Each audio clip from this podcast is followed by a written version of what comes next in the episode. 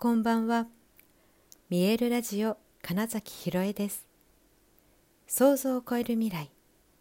自然はいつも大きな愛で包み込み、真実を伝えてくれるネイチャーメッセンジャーをしております。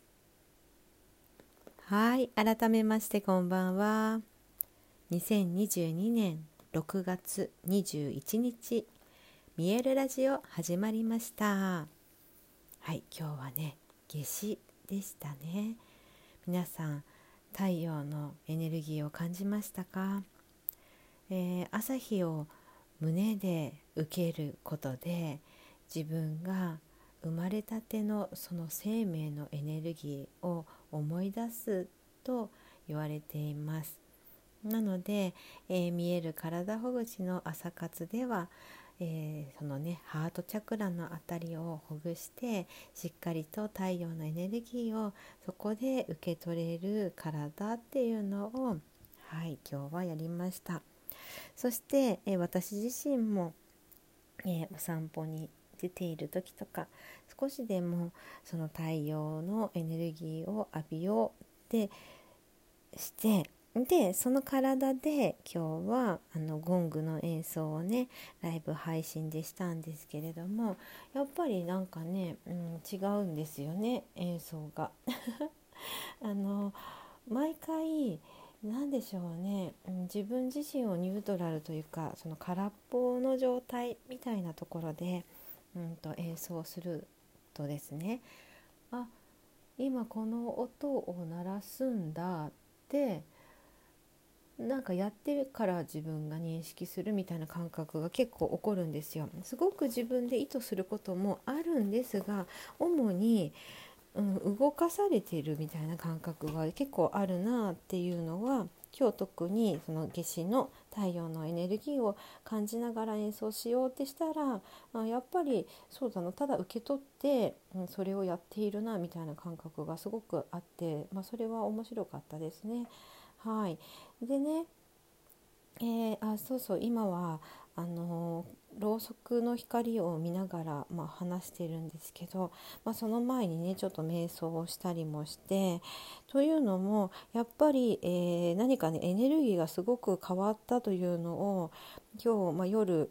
人と会ってお話をしてたんですけれども、その途中でも感じましたし、なんかね、そこ皆さんとお別れして一人で歩いている時に、なんか違う、空気が違うってすごい、思いました。これ面白いですね。なんかなんとも言えないんですけど、これがどう変わったとかはないんですけど、なんか違うっていうのだけははっきり分かるっていうね。そう、夏至点を過ぎた後、前と後では何か空気感が違うっていうのをすごく感じました。で、夏至にその佐藤光郎さんが去年からやっている、その夢を語ろう、ぜひ伝えてくださいっていうので DDP って言ってるんですけど、それね、去年私出したんですよ。っていうのも、その前に、その3月にね、沖縄に行った時っていうのが、光郎さんと、リアルでお会いしたとかっていうのもあるし、その集めたものをキャンプで使ってたその場所を使ってお焚き上げをするっていうこともあり、去年ね、それ出したんですよ。そして、今年もね、それぜひ提出してくださいっていうご案内が来て、あ、そうだそうだと思って、今年の自分のこうだったらいいなって、こうなるぞと決める、なんか自分でゴール設定をして、決断して、そこに向かって行動するみたいなね、ことを、宣言するっていうことによって、自然と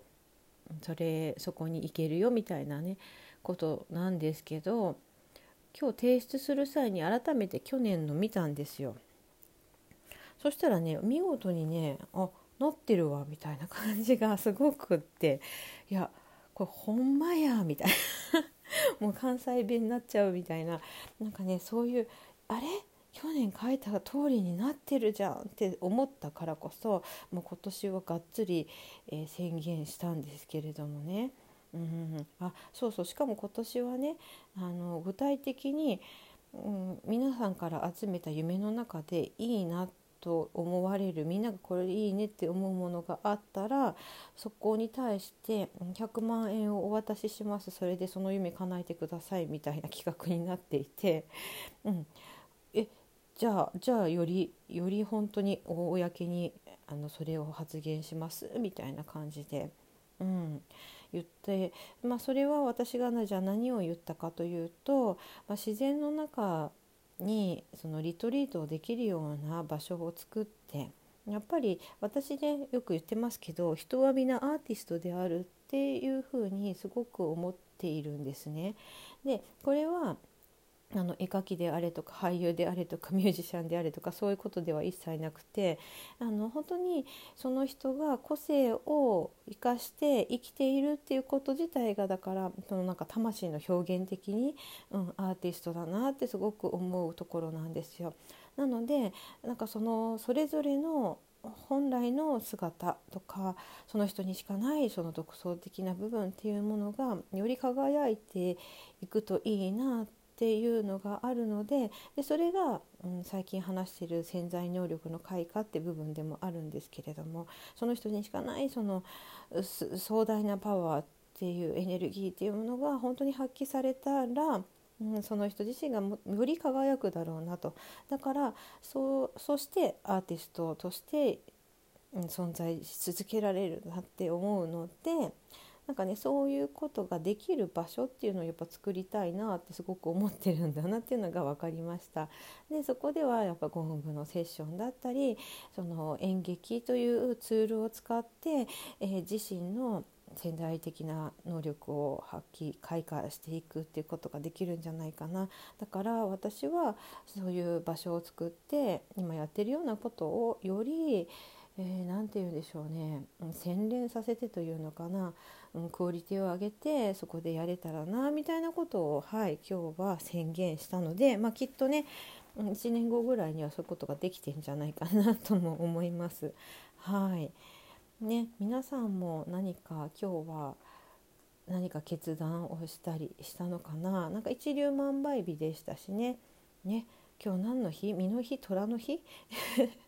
とかとも重なってた、吉日と重なってたと思うので、結構ね、神社に行きましたとか、それこそこれからに必要のないものの断捨離をしましたとか、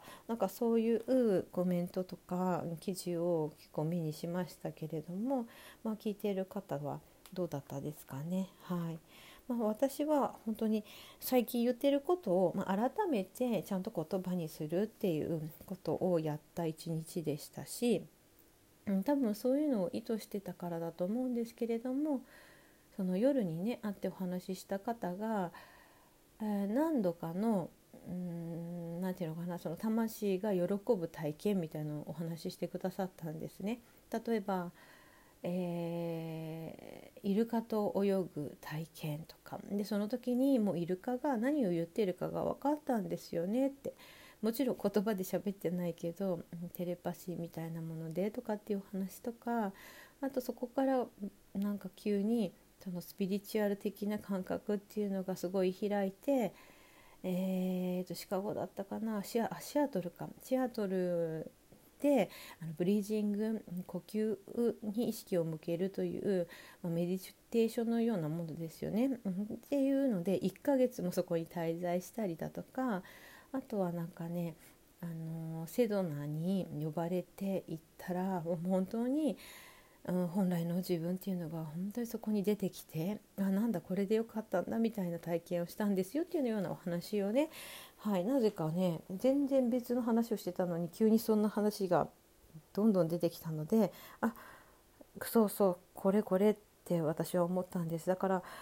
例えばですけど、そのイルカと泳ぐような感覚になれるっていうものが、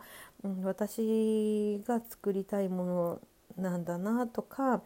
そうやって人って自分の中で気づきみたいなのが起こると、